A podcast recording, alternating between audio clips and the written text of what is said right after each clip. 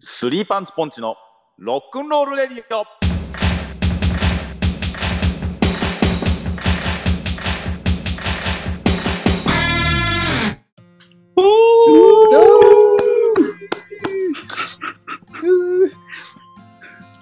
めちゃくちゃ盛りあ上がじるゃ。あたま、どう嘘も、だマとッピ思われるロパンチです。あ、ミシェルパンチです。ベンキパンチです。イワナパンチです。あ、うふーね、嬉し盛りい上。がるの下手だったんだよ、俺たちは。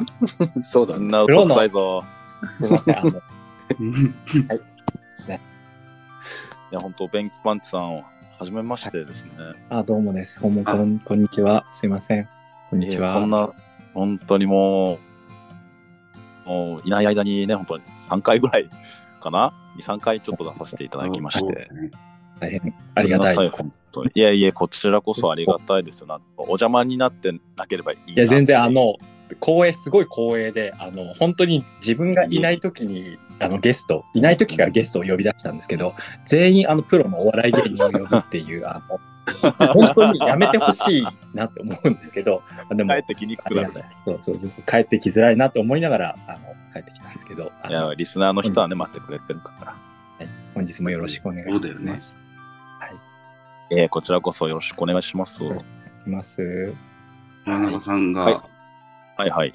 一発目の、もう、ベン、あの、ベンキパンチさんがね、フィリピンに行っちゃった次の回からいきなりもうゲストで来てもらって、そうだったな形上は3人のラジオっていうのが継続したんですけど、一旦は。うんうん。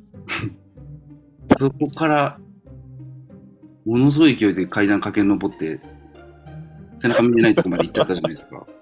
いきなり、いきなり、オールナイトとかやってね、うん。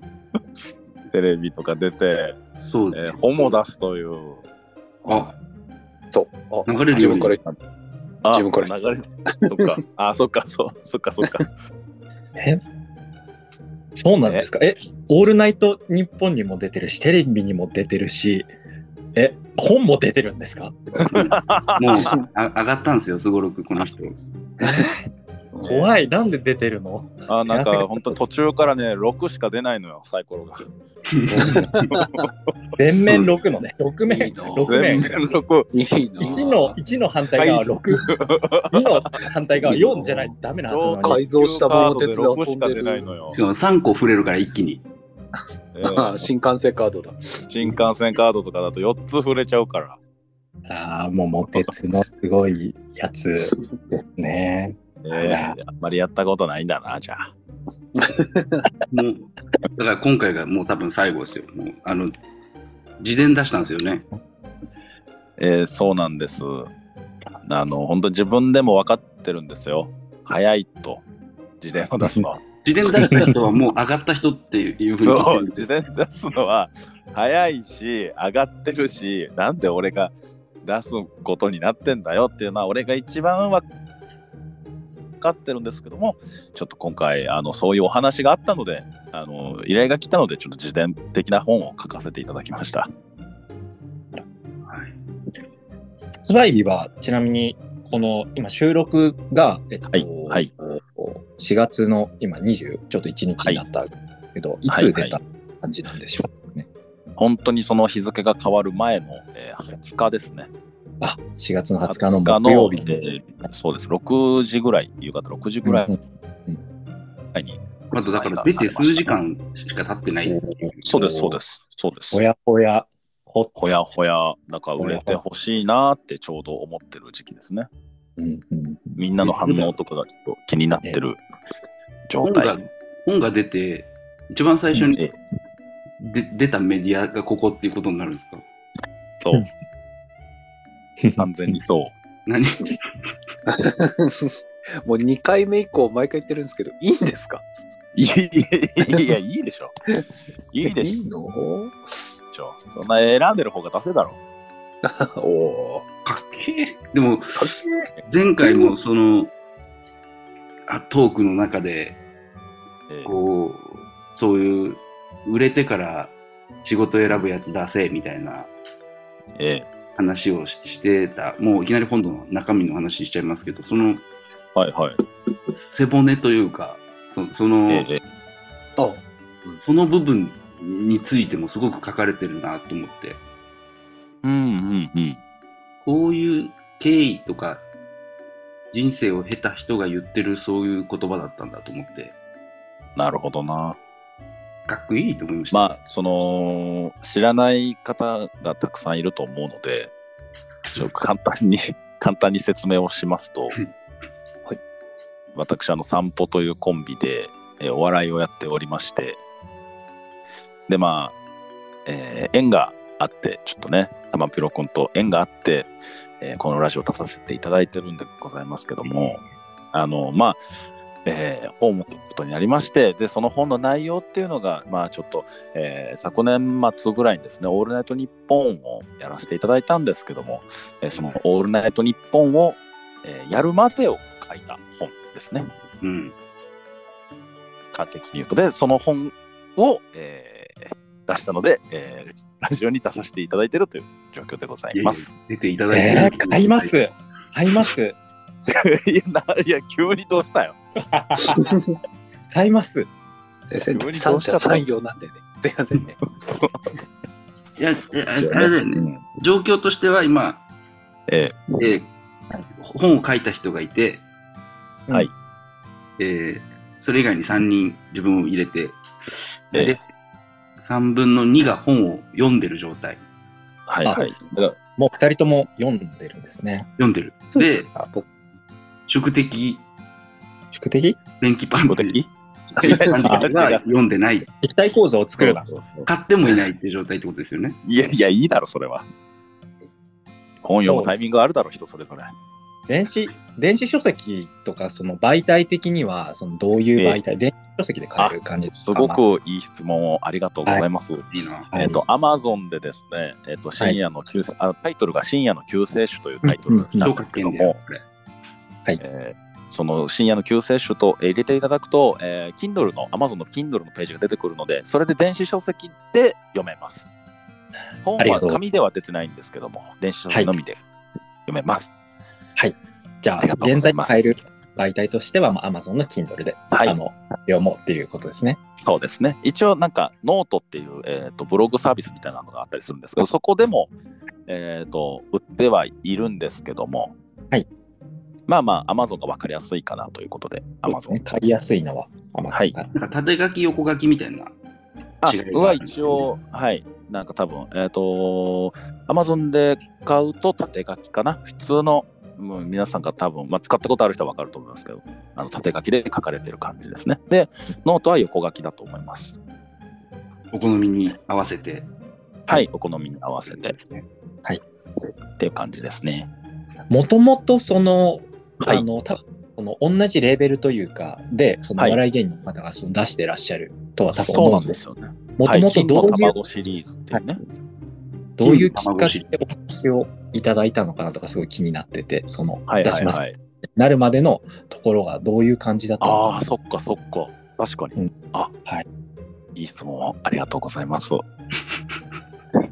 電気パンツさんありがとうございます。これほんと決めてないから、決めてなくて喋ってるからね。 あまりにも二人が段取りが下手くそだから、俺がこれがうちの便器なんすよ。岩永さん。いや、本当にできる男だな。いや動線の作り方がやれる男でしょ全。然この男。本当に、こんなに安心するんだ。 でしょプロ呼ぶ理由分かったでしょ。これでしょあいやの、二人になった時、慌ててプロ呼んだ理由。 これが呼うちべのるの便もすごいけど。いそうだね。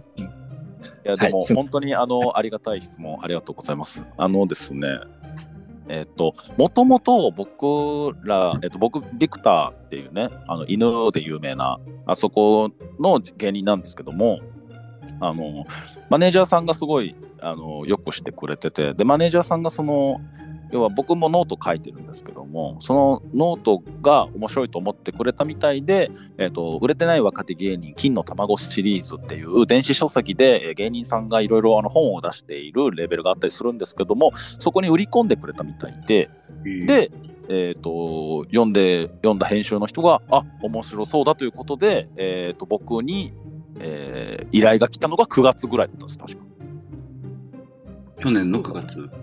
そうそおうーだからその時点ではオールナイトやってないんですよねすげえ。決まってもないすげえそう今思い出したわそういえばあら。でえーっと、まあ、ちょっと流れで言うとだから本当に最初書きませんかって言われてあの何書いていいか分かんなくてでですよね。もう上がってないし。そう上がってないし、うんまたサイコロ振ってる途中だし、だからどうしようと思って最初の段階では、まあ、自分のその要は身の回りに起きたこととかは面白いことがあるからそれをエピソードとしてまとめたものを単純に書いてでうん、えーとまあ、ちょっと電子書籍ならではの遊びみたいなもの、まあ、一応後書きにそれはいそういうこと書いたんですけども、電子書籍だからこそできる例えばリンクをね貼ってなんかやったりだとか YouTube に連動してとか Twitter と連動してとかなんかちょっと違う遊びをやれたらいいなっていうので最初仕事を受けたんですよ。うん。うんおお。そうそう。そしたら、あの、オールナイトニッポンが決まり、うんうん。で、ちょっとしばらく経ち、本をどうしようってなった時に、あ、これ、オールナイトニッポンまでを書く内容とかの方がいいかもしれないと思って、ちょっとオールナイトニッポンを目標に書き始めたんですよ。で、うんえっ、うと、最初僕って、やっぱりその、完全に生きてるし、うんうん。めちゃゃめちゃ生きてるし、自伝を書く年齢じゃないし、何も成し遂げてないから、読む人が迷っちゃいけないと思って、うんうん。一応の目標を定めたんですよ。うん。で、それが本の冒頭で、えーと、この本はオールナイト日本をやるまでの本ですっていう一文から始まるんですけうど、んうんうん。それはあのボヘミアン・ラプソディとか、ああい。う映画をイメージして、どこどこまでがゴールですよっていうのをイメージして書き始めたのはありますね。ななるるほほど。ど。じゃあまず、起承転結の結の部分から、こう、示してあげることで、こう、動線をね、こそうう読でむす。。そうです。そうです。読みやすい状態からスタートでそうです。ことなんですね。すごいそうなんいい。読みやすい。これは。そう聞いただけ。け読みたくなりました。いや、本当にありがとうございます。な、なんか、そうで、途中でなんかいろいろ、まあ本にも書きましたけど、なんかいろんな遊びとか入れれたらなと思ってたんですけど、うんなんか思いのほか、なんか、かけてるなってなっちゃって。文自章が分のね気。持ちみたいな部分がそうなんかこういう小細工いらないなと思ってどんどんどんどん省いていったら文章だけになっちゃったのでまあそういうなんか遊びみたいなところはなんか別で本書く機会があったらそういうので遊ぼうかなと思ってますけど今回はそういうあの自分の気持ちみたいなものを結構赤裸々に書く内容になってしまいましたね。あら、そうなんですね。じゃあもう、マックじゃあもう割と電子書籍で、はいあその結構ギミックを生かした感じにしようと思ってたら、こう結構ストレートにいいあの自分のその気持ちが立てちゃったっていう、その、そうなんです。ああ、いいですね。という内容になってますね。あの、去年の9月にお話しいただいたっていうふうにおっしゃってたんですけども、はい、オールナイトニッポンに出たのって何月時点とかあれはね、11月ぐらいです。なんかおよそ1ヶ月半とか2ヶ月後じゃないですかね。で、本を書き始めたのが大体いつぐらいから書き本を書き始めたのは、えっとね、多分1月ぐらいです。ああ、じゃあ、割と今が4月の20日なので、2ヶ月、 3ヶ月ぐらいですかヶね。月ぐらい書きた感じそれまでは本当にずっと、まあ、単独ライブもあったんですよ。はい。で、単独に集中したいっていうので、ずっと、えっとね、本を一旦放置してたんです。てか、もう最初にもらった時点で単独があるから、ちょっと待っててくださいっていう話をしてたんです。はい。で単独ライブが終わって1ヶ月ぐらいは、えー、と何もしたくないなっていう気持ちとあと、うんなんかあのーうん自分その本の構想みたいな部分をちょっと考えてて、うん、で、なんか考えてはいて書こうとはするけどえーやっぱその書き始め自分のエピソードとともに書き始めていくと自伝的な話を、うんうんどうしてもそのなんだろう自分の気持ちの暗い部分だとかなんそうかですね向き合いたくない現実とか、なんかそういうものにぶつかっていくんですね。はい。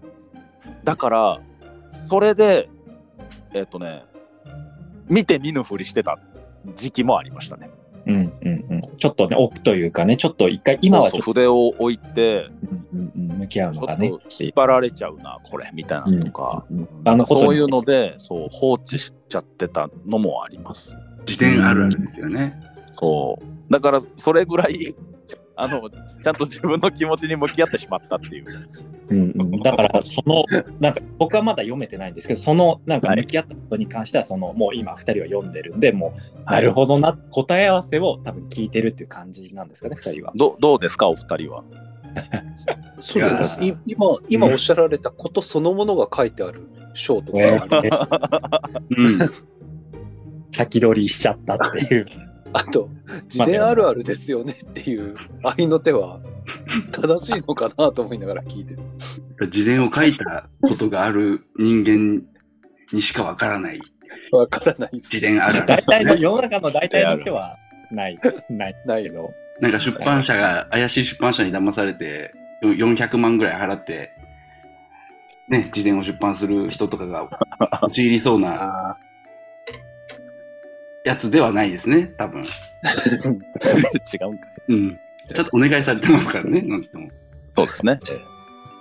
でも、だって、代官山ブックスはい。うん版から出て、代官山ブックスさんから、金の卵だってうん思われたってことですよね、少なくとも。まず、まあまあまあ、そうなのかな。優勢欄だって思われたんですよね。 いや、無性か優勢か知らんけども、確かに優勢欄じゃないと浮かしませんからね。だって、そう、そう、割とそうそうたる、金の卵うん、まあ確かシに。リーズって、他まあの、、それこそ河本さんとかね。うん。ああ、河本さん。ウエストランドの、そうそう、河本さんとかもね、書いてるし。あれ書いて優勝したんですもんね、だって。まあ確かにそうだわ。確かにそうです。時系列的にはね。あら。これはもう、読むしかまなたん行かっこう、ちゃうの小耳にこう挟んで聞いた、あごめんなさい、小耳に挟んで聞いたんですけど、河本さんのやつ今読めないっていうふうに聞いたんですけど、らしいですね。うん、だからこれはあれですよあの、売れちゃったら読めなくなる可能性もあるかだら、から早めにた でも河本さんだと確かその、多分だからそういう理由じゃない。そういう理由じゃない。あの多分あんまり良くないことが書かれてて、うん。あの ひだ火種になるそうなんだ。うんそうなんだ金の卵が羽化してそのもう出ちゃったらあのもうお前は金玉じゃないって言って排除されてるいや全でじゃなく 全然てそういうのじゃなくてですね内容が卵の中身の問題だったええす卵の中というか巣がちょっとも燃えててうんうんうん巣が燃えててこれちょっとあの消せなくなる前に消してしまおうっていうなるほこととどね思いますな、どねああなるほど本じ当ゃはあね、本当は、だから、でもね、早く買った方でも早く買った方がいいよっていうあの、読めなくなるかそら、うそう今のうちに買おうぜって言いたいけど、そういうことは書いてないから、よ多分ずっと読めちゃうっていうね、この、もあじゃあこう結構じゃあ全年齢向けな感じで読める感じう G 区分でしょ、完全に。まあ全然ぜ全年齢向けではありますまあ大人の方がなんかねより感じてくれるものは多いかなぐらいであら大人って何歳からですか変な質問うんもう本当に変な質問うっとうしいなんだろう、なんだろう。 20代後半とみたいなこかとをしたいのかな。この俺俺はなんかあのやっぱ岩岩名さん目線で読ん読んじゃったんですよ、うん子供としてうんうん大人が読んだら,、だからお親世代が読んだらまた違うのかなっていうのは確かにまあ親世代もあるだろうし、まあある程度その要は社会に出て、ある程度いろんな経験をした人は共感できる部分もあるかなっていう意味で大人って言いました。ああ、なるほど。あの、玉ピロさんとあのミシェルさん読んだと思うんですけど、なんか感想とかいい言えますか、今。そうですね。まあ言いづらいと思うんですけど。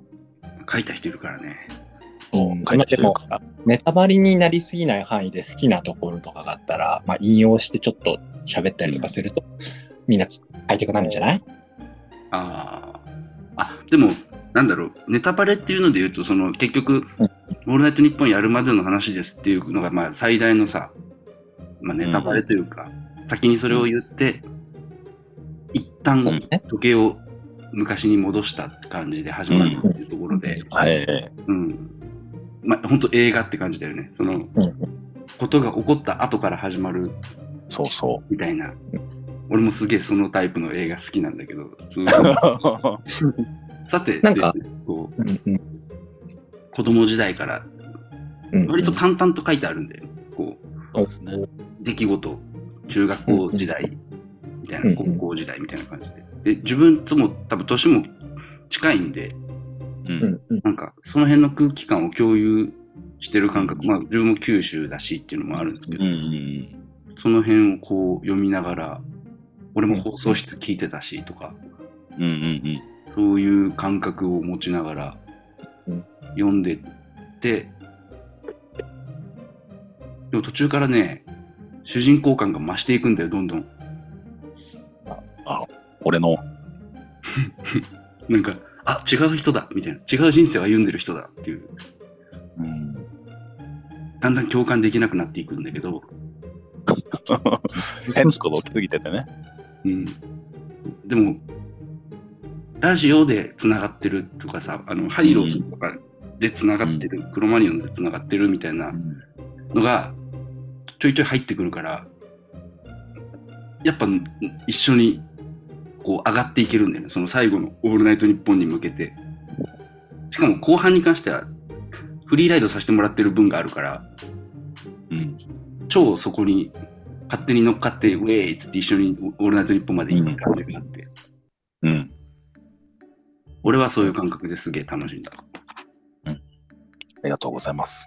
いやいやいやはい。ミッシェルさんは、なんか好きな場所だ、なんかその本の好きなあーそうで文す章だったりとか、あの好きな、おおむね楽しみ方はやっぱりタマピロさんと一緒で、うんうん。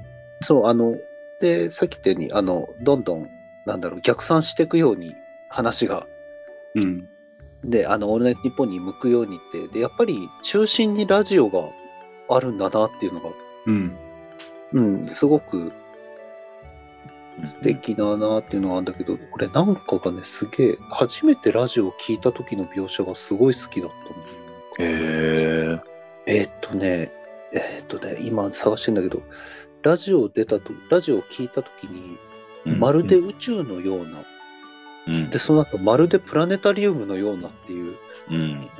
一瞬その、初めて聞いた時って、あの、しょっぱな触れたもんって、うん。思ってた以上に光り輝いて見えるから、うん。今うんこの場所と違うもののように感じるんだけど、うん。その後、プラネタリウムになったようなっていう、ちゃんと現実と実技でその、夢の空間があるような感じっていうのがすごく、そうあ、そうわかると思って、わあ、すごい文章表現としてすごい好きと思ったのが嬉しい。ありましたね。あと、フォークダンスで鳴子坂はいはい。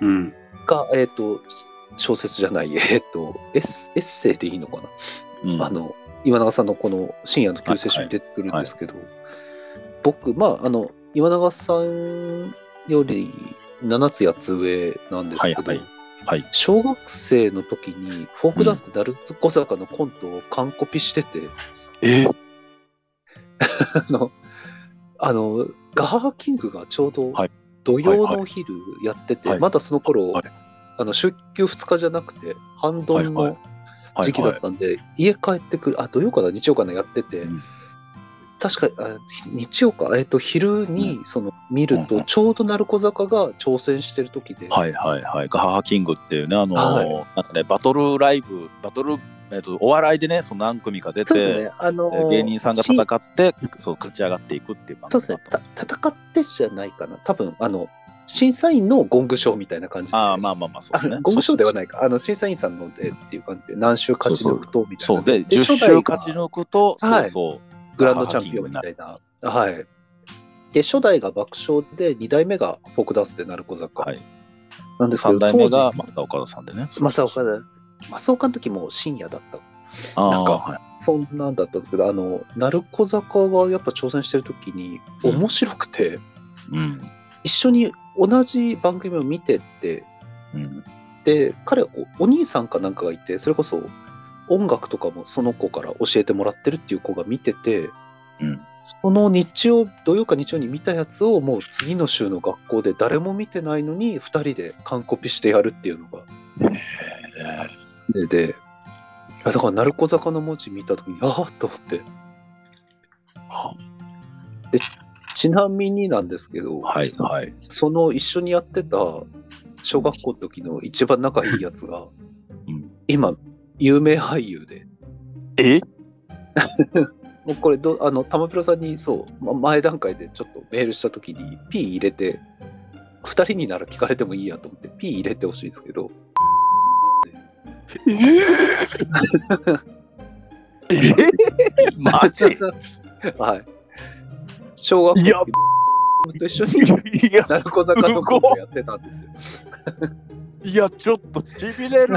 だから多分お遊戯会とかはやってると思うんですけど、自主的に演じたものの隣に多分いた初めての人間ですよ、僕。はい。うわあそう。でも本当に面白かったんですよね、鳴子坂、子供でも。うんはい。だから、すごい、なんか、ね、なんか、ちょっと最後らへんはいろんな思いとかも書いてらっしゃるんですけど、オケタさんとのうんね、お話とかすごく、なんか、ななんつうのかな、一種の師弟のよううんうん。な、なんかすごい素敵な話だなと思ってうん見てましたしうん、はい。って感じですね。あ りがとうございます。なん かこう、言いといてあれなんですけど、なんかはいこう、あまりにもビッグネームすぎて、ちょっと一瞬あの、何が起きてるのかな時空が歪んだのかなと思 ってこれが話の距離感が分かんなくなる出ない話だの ろう、その、その名前出ないだろうと思ってたんです。普通にあの、絶対みんな知っている俳優の名前が出たから、はい。あもう軸が歪みましたね。へ そう思います。え。 はい。イメージがなさすぎてね。うう。ん。ないもんだってミッシェルさんの隣にいるイメージがないから。ない。すごいなだからあの、 あが、おっちゃんと遊んでかへんかとか言ってたんですよ。へえ。すげえ。誘拐のネタかな。ああ、床ネタありましたね。ねちょっと、あのそう。だからあと、ガハキングも10週目で、はいはい。あの、落ちるでも受かるでもなかったんですよね。なんか、そうそうそうそあの、う。もう一本ネタやったんですよね。もう一本やってほしいって、あの、こんぐらい面白いのは知ってるから、もう一回やってほしいって言った時うに、んもうめっちゃくちゃ嬉しくて、うん。うんなんてかっていうと、あのもう10週勝ち抜いちゃうと、来週から見れなくなっちゃったりすうるんですん。よ。うん。たまに出たりするけどっていう、うん。爆笑問題でもやっぱり10週勝ち抜いちゃった後ってたまにしか出ないかうら、んうんうん。だからもう一回、鳴子坂のコント見れるっていうのがすごい嬉しかった記憶うーんがありますね。そんなとこでもつながるんだなは多いですね。うんなるほどね。いや、ありがとうございます。いあ、いえいえいえいや、もう、もう話を聞いただけで、こう、でも割と、あれですね、うんその年齢的に言うと、やっぱりその30代ぐらいの人がやっぱ刺さりやすい、その、あの、時勢のお話が多かったりとかする感じなんですかね。ど30うなんだろでもそんなに時代っていうのは、ううんなうん。あの、例えばその、当時やってたテレビとかの話とかがあるわけではないんで、ああ、うん俺今、それこそ今、ラジオを聞いてないうん中高生とかがいて、うん鬱屈してる人とかいたらもう、うん。すべてのカルチャーに一旦手出してみようかなって思うような内容かなっていううんうんうん感じはしますね。確か。に。じゃあ、全全部な感じはしますよね。だって、そう、スラムダンク要素も入ってるからね、ちゃんと。まあ確か に。薬、スラムダンク薬要味素入っ水てる久しみたいな感じだから。うん。バスケがやめたいですっていうね。めっちゃ、そう。あそこも暑いからね。確かに。基本う、んラジオと、うん、なんだろう。基本、い嫌な目に遭ってますよね。え嫌な目え。に基遭っ本て、、そう、多分、基本嫌な目にあってて、ずっと。うん、 基本嫌な目にあってる中では、あーなんかその、一応、ねじ曲がってはいるけど、まっすぐ来たかなっていう。なんか嫌な目に遭ってることを淡々とというか書いてるんだけど、なんか絶対そこに笑いを入れてくるじゃないですか。その、はい。悲惨には書かないっていう。うん。なんか、まあ芸人さんっていうのもそうですけど、なんかそ、それがすごいその、ラジオとかうん。って感じがするんですよね。なんか、うん。フリーまあトークでも。一番は別に悲惨だとは思ってないっていうのが大きいかもうんです。ね。金玉が涼しくても、そう、金玉が出てたの。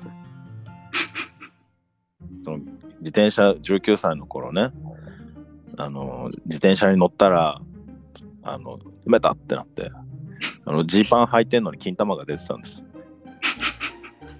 パンツパンツとジーパンからあの金玉がはみ出てて、で、えっと本当でもお金がその頃なかったので、食費3000円とか月で暮らしてたので、本当にお金がなかったので、ちょっと内股で素早く歩くっていうので、しのいでたんです。金玉をなくしてたんだ、そうやって。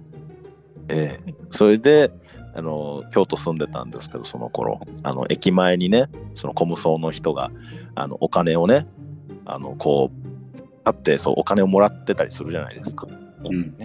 うん、あれを見て、どこも破けてないのになって思い、思ってたっていう。そう書いています。ジーパン、ジーパンから金玉って出ることあるんだね。はい。 そういう本です。どこのパンクバンドより、パンクな格好してる。本当に何。もかも、そうですね。パンツにもジーパンにも穴が開いてないと出ようがないから。そうそなんだすごいよ。う。うん。あ読みたくなってきました、すごく。 なんでだよ。たまに金玉ね、がみたいになっちなゃんった。か、いや、違うんです。あの、ね、その面食らうぞ。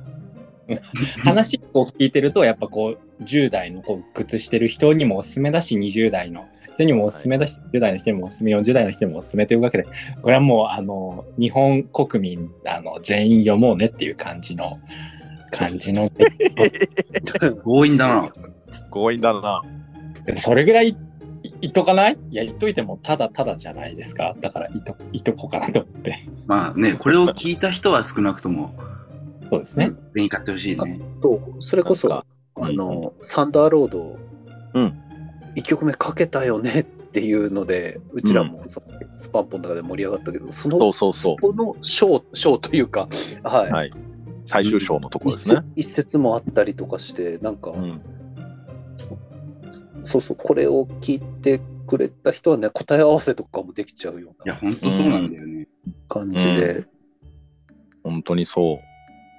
熱い。じ結ゃあ、そ構の辺の話はあれだな。うん後半にしようかな。後半も深夜の救世主の話してるよ。あの、まあ、そのサンダーロードのうん。を流した話もそうですけど、その前の方で、まあ、ゲストで来てくれた時に、東海のはいはラジオではいはいはい。 14歳流したって話はい。もしてて、その話も書いてあったりとか、そうそうそそれ以外にも結構、ちょいちょいこう、岩中さん、その人生の中で、う。うん。こうハイローズが、そうですその時なその時、うん。もちろん他のアーティスト、くるりとかうん。のショーもすげえいいんですけど、こう、うん。やっぱロックがうん。ず BGM だった、人生の BGM だったっていう感じの。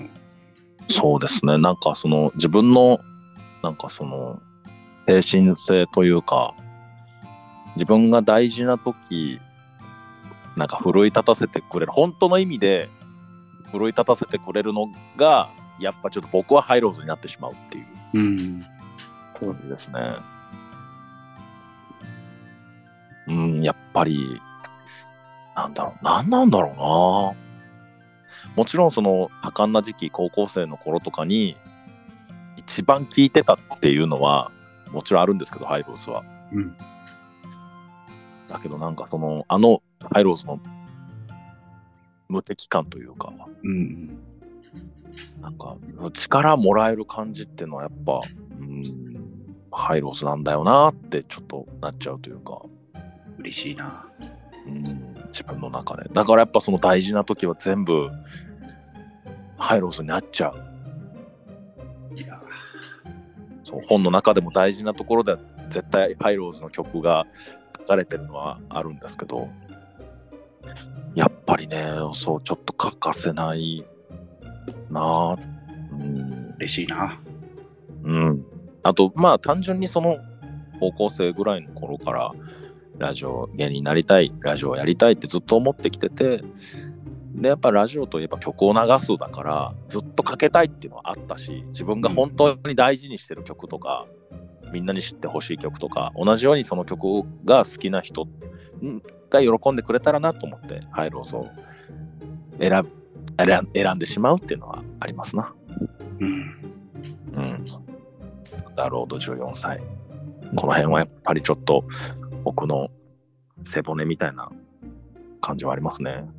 いいですうんね。うんやっぱこうね、こう、立つのにね、背骨ってやっぱね、すごい大事なうんものじゃない。絶対背骨がないと人間って立てない、立ち上がれないから。うんだからすごい、やっぱ話を聞いてて、やっぱすごいコアな、その自分の、そのコアを形成しているものはい。の一つ、まあ、背骨ってたくさんあるじゃないですか、の一つはいがやっぱこう、ハイローズになってるんだなっていうのは、やっぱ聞いてて今ね、思いましたね。うん、そうですね。ハイローズ骨がね。おハイローズ骨が一番そ太うい。ヒロトとかが言ってる、あの、別にモテたいからやったわけでもなくて、うん。あの、ギターを弾いて、ばギターをひかき鳴らした時にもう、夢は叶ってて、うんみたいなうんうん、うん。感じと似たようなことを書いてるなっていうのが、ああ、岩永さんのにあ本っ当てだ、そうかも。でそうそう、それは思って、あの、これ多分ネネタバレっていうか、なんか、この本の一種、なんだろう、中心的な言葉だから、言わない方がいいのかなと思って、今、あのネタバレみたいな感じになっちゃうから言ってないんですけうんど、あの、本当に、あの、それ、それ、あの、前にも言ったんですけど、俺、なんとなく、それなりに好きで、ハイローズとブルーハーツ、うんうんかまあな、8割ぐらい、8割がたくて持ってるぐらいのレベルの人間で、うこの話とかも、タオペロさんと、ね、あの、スーパーアンポンやってて聞いた話なんですけど、うんあと、あの、その岩永さんが書いてある言葉に、うんで、後々、ね、あの、続いていくようなその言葉に、ああ、と思って、うんうんあの、ヒロトがよく言ってることと同じマインドだなと思って、うん。はあ、そうか、確かに、そうかも。ああ、なるほどな。あと、あれだ。あの、芸人になりたいでもなく、うん、面白くなりたいっていう、そうです。あの、それはなんか、14歳の、まあ、元とも言えるけど、カモメのナさんっぽいっていう、うん、うん、うん、そう、そう。それはでも本当に、なんか小学生の頃からずっと思ってて、僕、えっ、と、まあ、便器さんに説明しますと、芸人になりたいって、明確に思ったわけじゃなくて、うん面白くなりたいっていうのが先でそれでどうやったら面白くなれるだろうっていうので芸人になるっていうのが後なんですようん、うん、だからどっちかっていうともう芸人になってるからその時点でもううん僕の中で目標みたいなのも叶っちゃっててうんあの夢とかないんですね別に。うんうんであのーやっぱそういう状態で自分を今現在も高めたいというかもっと面白くなりたいないろんなものを作りたいなっていう気持ちでうん。お笑いを。をやってるから、なんかそういう部分で14歳に惹かれてる14歳っていう曲の歌詞とかにぐっと惹かれてしまうっていうのはすごい強いですね。うん。そうそだっうてなんかすごい。うん、強いて言えば「オールナイトニッポン」やりたいが夢だったじゃないですか多分うん、強いて言えばね、深夜ラジオやりたいが夢ぐらいで、別にあとはもう何もないから、で叶っちゃったじゃないですかそう。でそしたらもう自伝書くしかないじゃないですかで書いちゃったじゃないですか書いちゃった。ちょっと巻きで行き過ぎじゃないですかちょっと そんなことないよ。そんなことないよ。全然そんなことないよ。まあまあ、その辺はね、そのまた生きてたら、新しいやりたいこととか増えていくし、ね。ななんんかかそもれをその都度、うん、やっていけばなっていう。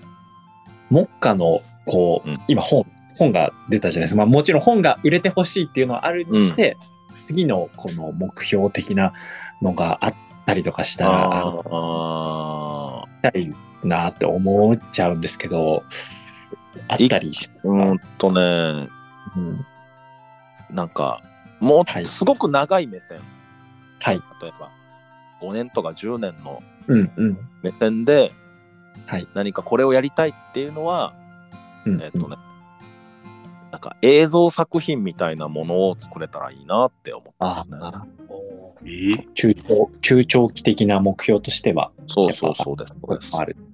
えーなんかえ映画でもいいし、うんうん。なんか例えばショートムービーでもいいし、うんうん。コービーみたいなことですかコービー・ブライアントみたいなことですかココービーみたいなことなのこれ。そそうなの えいや、ちょっと、ちょっとごめんなさい。ちょ、コービーのその情報は全然知らなかった。 なんかコービーってそうだ困った惑のだけさせて終わったけど。困惑ばっかりさせてるよ ね。えーコなーんビーかってそうだけどね。ね。後年結構映像作品作ってこうアカデミー賞みたいな感じじゃなかったですかコービーってコービー・ブライアントえっと、うんまあ最近で言うとね、あのーそうですねあ、ゲットアウトとか、あの、まあ、うんのね、あの、アメリカのコメあディあ、はいはい。ジョーダン・ピールか、あ、ジョーダン・ピジーョーダンル。はいはい。とかもね、行ったりとかね、あの、まあ、あ芸人からそうそうそう、芸芸人人ねコメディアンからね、そう、うんジョーダン・ピールとかは確かにそうかも。とか、あと、まあ、日本だとね、まあ、ビート、北野武史とうか、ん。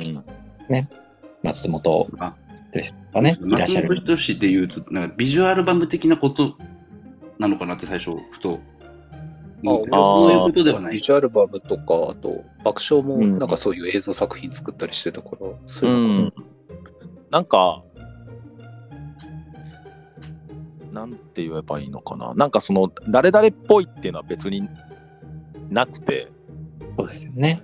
うん、なんかどっちかっていうと自分がなんかこれ面白そうだなとかこれ面白いよなって思ってることとか舞台上で表現できないことだったり、えっうと、んネタってなるとやっぱりその笑わせるっていうのが一一番最初に来て結局そのなんだろう笑わせるってのは大事だけど笑わせるためだけのセリフの配置になったりだとかうん、ううんん。なんかあと3分間で詰め込まなきゃいけなかったりだとかうん。うん。なんか面白いって結構いっぱいいろいろあるから、そうなでんすかね。そういう制限がなく面白いと思えるうん。ものを、なんかそのネタとい同時に一緒にやれたらなっていうのはずっとあって、舞台上でネタをやるのも好きだから、それをもう一緒にやりつつ、もっとレベルアップしつつ、なんかその自分ができる幅とかを広げていきたいなっていう。うん。うん。だから映画を撮りたいとか、なんかそういうわけじゃなく、自分が考えてる面白いものの、なんか最適な形をもっと作ってあげたいなっていううんうん。いやわかります。あの感じですね。うんうん面白にもね、そう、面白をやりたいの種類がね、いっぱいあるから、そうそうそう。人を笑わせるを一番としたものは舞台でやってとか。うんうん。で、それ以外の感情とかも入ってくることあるじゃないですか。面白いの中にも。うんうん。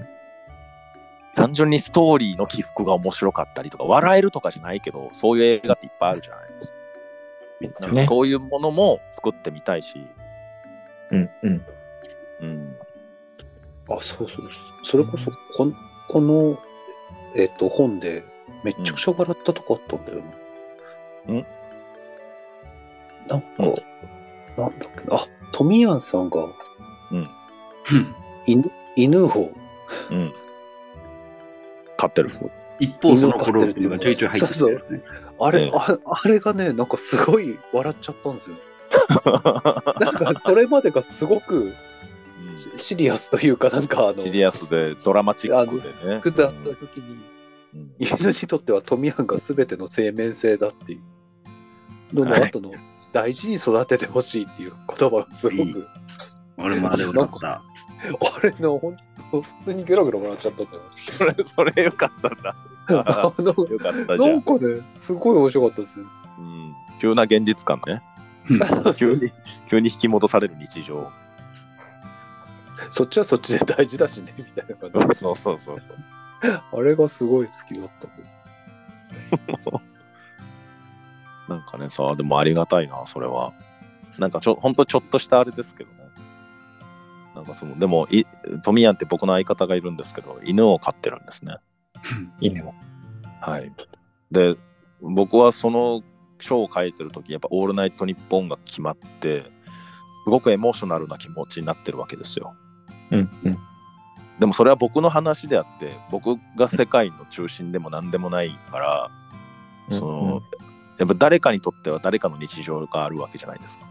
うん、そうですね。それはやっぱりその相方もしかりだし相方が飼ってる犬もしかりで犬の日常もあるから犬の日常もその忘れちゃいけないなと思って書いたんです。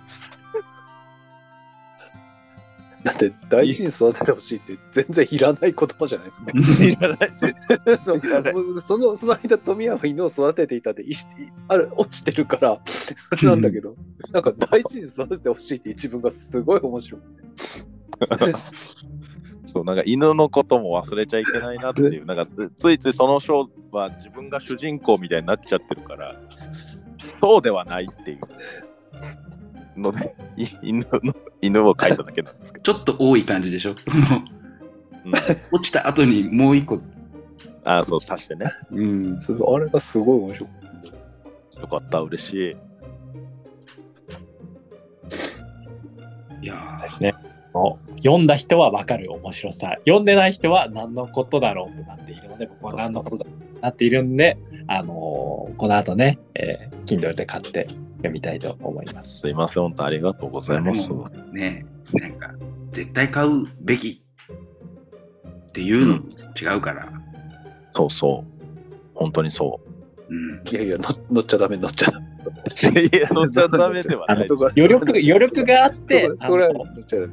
えでもさ乗るしかなくないこのビッグウェーブうに。わ常にあるじゃん。そうそうこそうそうえー早めに読んどいたらさだってさ売れたらさこの段階で読んでただからさその時間ってこう長ければ長いほどこう上がるじゃないですかこううん早い段階で読んでおいて売れたらあこあ激アツみたいなのがあるからやっぱこういやいや早く読んでおいてその何年かもうもう早ければもう数ヶ月後にもっと売れてるかもてそうだだよからそのそうだからだからあのすごい得難いそのカタルシスを得たい人はもう早めに読んどくに越したことはないので まああ、の確かに。早めに読んどくって売言れった売れるんだから、もいや、売れねえよ。う。もう売れるんだから。そんな簡単じゃねえよ。すごい簡単じゃねえすよ。ごいだから、こう、快楽物質出るじゃないですか。こうこれこれこれって売れた、これこれっていうのが出るから。だからそれを得たい人はぜひあの買って読みましょうっていう。だってうちにゲストに来,、ね、来てもらった最初の時うん。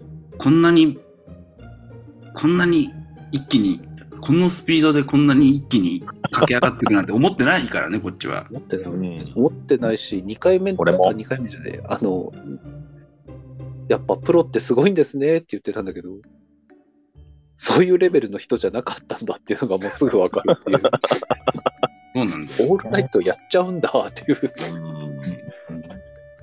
かもちゃんいやとね、まあそうそう配慮本当にだからその本本にも書いてますけど多分出たぐらいの時って僕が一番打ちひしがれてた時なのであ、この、あこのラジオの最初の時だから8月くらいとかですよ。多分そうそうそうだから代官山ブックスより先に声かけてるってことですよね。うわ完全にそうあ、おうウィー。うい、めちゃめちゃ早いいやだから嗅本当覚がに、ね、嗅覚がいいんで。 そういやだから本当にお本当にただただありがたかったお母さんのように褒めてくる。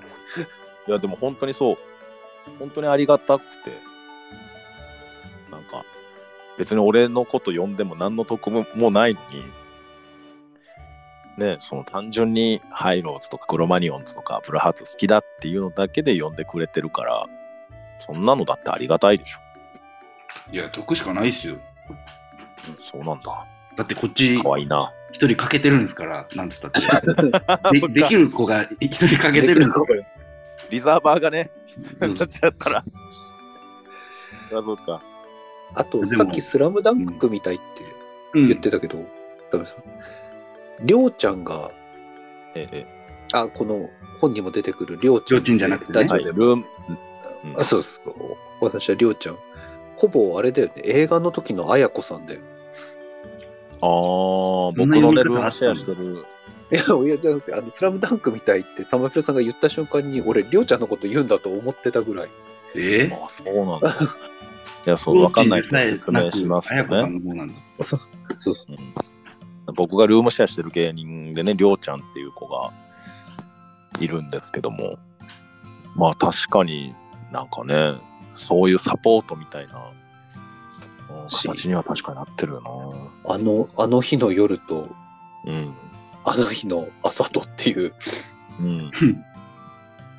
ちなみに、あれだよ、あの、今日収録ってなる直前うんに、急にツイッターにピコンってこう通知来て、うんなんだと思ったら、公式、りょうちゃんのハイボール地獄、あ YouTube 始めた、あの、はい。ツイッターのアカウントで急にフォローされて、ええ何か、あれ嗅ぎ取ったのかなと思って。、確かに。あの、りょうちゃんのハイボール地獄というね、YouTube チャンネルを始めることにしたんですよ。うんこのベンキさんにね、その説明しますとりょうちゃんっていうね、148センチのねえ、僕の隣に住んでるこあの、とんでもないエピソードをいっぱい残すやつがいるんです。はい。本にも書かれてます。ぜひ、あの、異次元の体験をしてください。ああ。じゃあ、大い次元148センチのハイボール時刻を見ちゃおうかな。で、その、家の中がですね、本当にその、300本以上ハイボールが、その、部屋の中に埋まってるんですね。ええ、やばい洞窟で、でああまりにもその見てられない状態なんですけども、いやこれはこれでネタにした方がいいっていうので、あのそのハイボール時刻という、えー300本のハイボールと暮らす男、りょうちゃんと僕の YouTube チャンネルを始めることにしたんです。 あ、じゃあ2人で出るってことですかあ、二人で。そうです、僕そうです、そうでおす。だから僕が一応カメラマンで声でいろいろその要は会話をしながら、りょうちゃんと一緒に、えーお酒を飲むっていうしっぽりとした酒飲みチャンネルみたいなものを始めようかと。え、じゃあもうその映像作品作りたいって言ってたやつももうやるってことですか、これは含まれないよ。あ、そうなんだ。これは違気にう。なる。気えになるブレブレアウィッチプロジェクト。トみたいな感じ。いや、なんかでも本当にそのりょうちゃん面白いの で、で、その、え気になるその300本がこう壁みたいにこうなってるのか、それとも鍾乳洞みたいにこう上からこうつなってるのか、それともなんかこう、下がこうなって、なんかすげえ気になる。うわー、ねいいさあ、いい想像しすぎです。どうなってる上に敷き詰めてるだけで。いや、も敷うき気詰にめなてっるちゃう。し、床とかに本当に放置してたり、ああ、気になる。じゃあ、ああとれ本だ当にその置けるところすべてに置いてたり。あのあこの前のその散歩の単独ライブのエンディングの映像を見た人にしかわかんないけど、あの感じの延長みたいな感じなんですかね。そうそうそうそうそう。あの感じで、りょうちゃんとかにいろいろ、まあ、例えば、まあ、大したことはしてないんですけど、本当にその、例えば、えっ、と、りょうちゃんのその、缶って、ゴミじゃなくて、なんかその、友達とか戦友みたいな感じらしいんです。ーうん。 800本たちは、そのスパルタ軍たちは、あ、ええの飲んだ感ってことですかフリーハンドレッ3ドン。が、300たちが。期 間が。誰をすみせ。それで、えー、と要は一本一本に思い出があるらしくてその一本一本の思い出を聞いてったりとかあら覚えてんだ区。別はついてるん覚えてるですかそうそうええでだからーねそれがね面白いことに、例えばの中に残ってるアルコールの量とか、あはとい。度数とかで思い出を思い出すんですよすげえ。すげえ。本当にあの置いてる場所とかで全部思い出して答えれちゃったりとかするからマジなんだとあいや、最悪な酒粕のサイコメトラになっ てそうる。そう酒かすサイコメトラ酒粕サイコメトラが。いや瓶に触れることで、も詳う細に思い出すからあ、いいね。僕を思い出すことができるみたいな。そうあ、アカシックレコードみたいになってる。そうそうそうそうそうそうそう 本当にそうですでお机の上に敷き詰めてるから適当に缶とかポンって置いちゃうと自分が直前まで飲んでた缶が分かんなくなるから おだからなんか分かんなくなった時はこう缶を持って缶のななその缶を揺ら して竹の音を聞いて判別したり缶の声を聞いてから、 うん缶の声を聞い てあ、すすげえごだい。からそうハンドベルみたいにずっとカラカラカラカラってずっと鳴らしてすごいなぁそうあの、そういう普通になんか本のキテレツ中にの話で、りょうちゃんの話でもあるんですけど、りょうりょうちゃんの話をされたじゃないですか、はいはい有楽町で。有楽町ね、うん一応それまで用意してた話があるわけじゃないですか。ああ。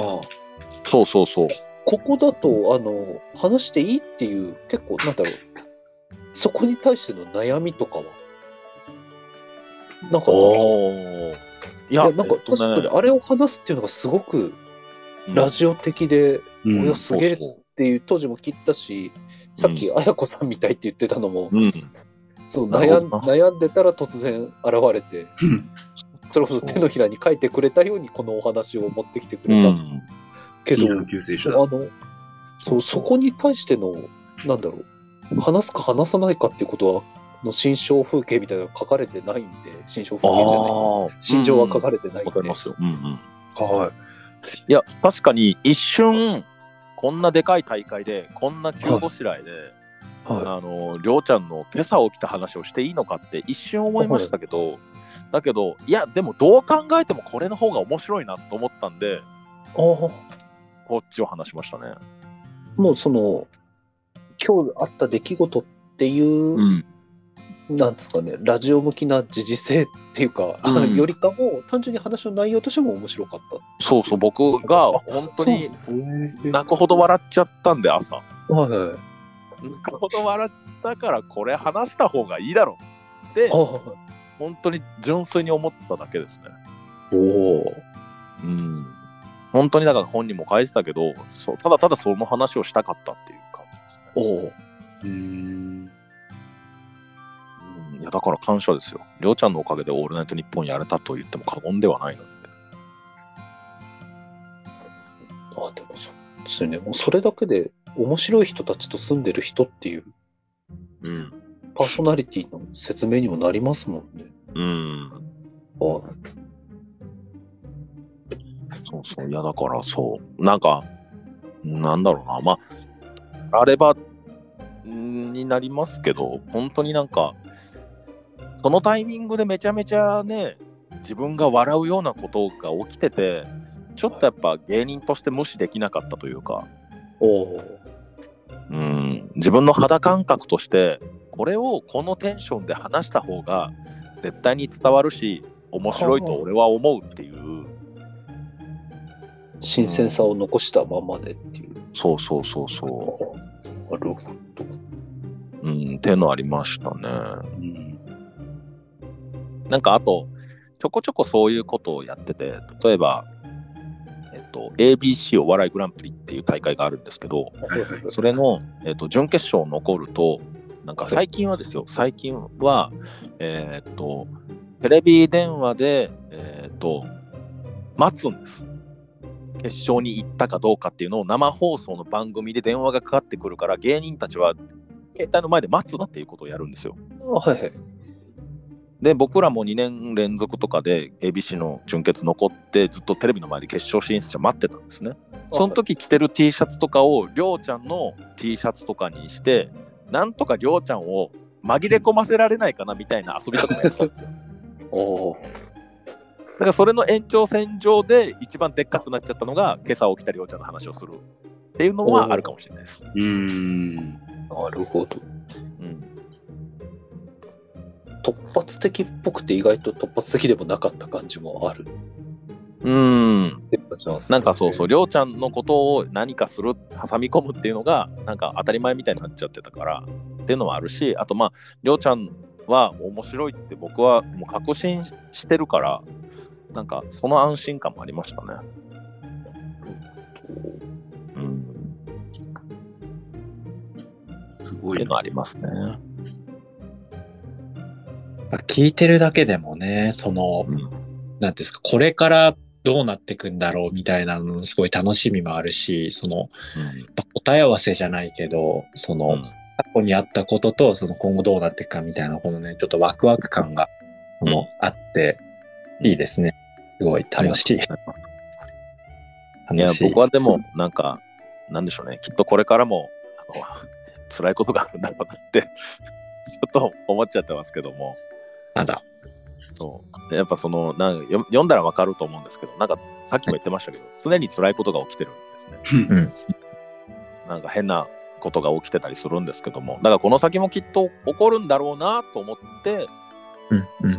なんかそれをネタにできたりなんか文章とかにできたりうん何かいい体験として、ううんん、うん自分の中で消化できたらいいなっていう心づもりではありますね。そうですね。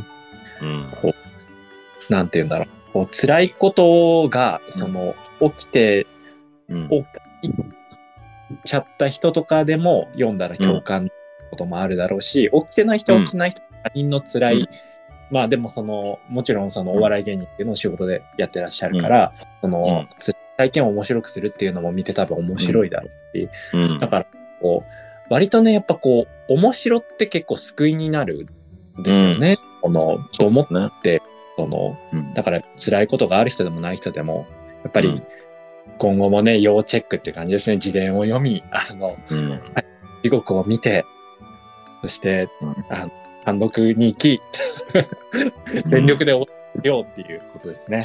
いや、本面当白な、なんか、あれですね。なんかこの本読んで、今現在辛いことがある人は、はいなんか、俺も乗り越えてはないから、乗り越えなくてもいいよっていうのが伝わったらいいかなと思ってますね。いい。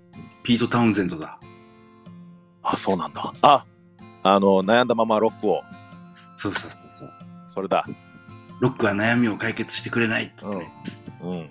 悩んだまま踊踊ららませまてくれ踊るりつそうそうそうそれだでもそうなんかそんな感じです僕はそれをが伝わったらなっていうそう別に俺も乗り越えてねえしっていううん、うん。かっこいいな。別に乗り越えてねえけど、まあでもなんかいいことあるんじゃないかうん、っうていん。うのがちょっと伝わったらいいかなっていうこの人かっこいい人だったわ。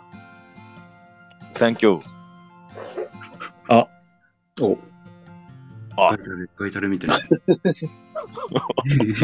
ありがとう。何がオーナーだかわかんないけど。なんかでもそうそうですねうんだからあんまりそのなんか、うん、そグラデーションとして綺麗なピンピカピンに輝いてる人生になってるわけじゃないというかうんうんなんかん鈍く光ってる部分ねなのでねなんかその鈍くても光ってたらいいんだっていう感じが伝わったらいいかな。うんいぶし銀いぶし銀ですねいぶいぶし銀なのかな。全然違ったかもしれませんあのいやいやいや。いやいやあ、全全然いいんですよ。なんか深夜のね、きゅう深夜の救世主っていうタイトル、うん最初にバーンと見たときに、あかっけえと思って、うん。まあ、読むとそそ、それがタイトルになる理由がね。理由が書いてあるんですけど、うん。いや、ラジオうん。が完全にうん救世主だったわけじゃないですか。うんうん柳川さんにとっての深夜の救世主。うん。うん。そして、すそその男そ救われた男がうん。その本人が深夜の救世主にななっていくっていううん。純粋になんかすっごいなんていうか熱いことをちゃんと熱く書いてくれてるっていうのがすげえ俺やうん。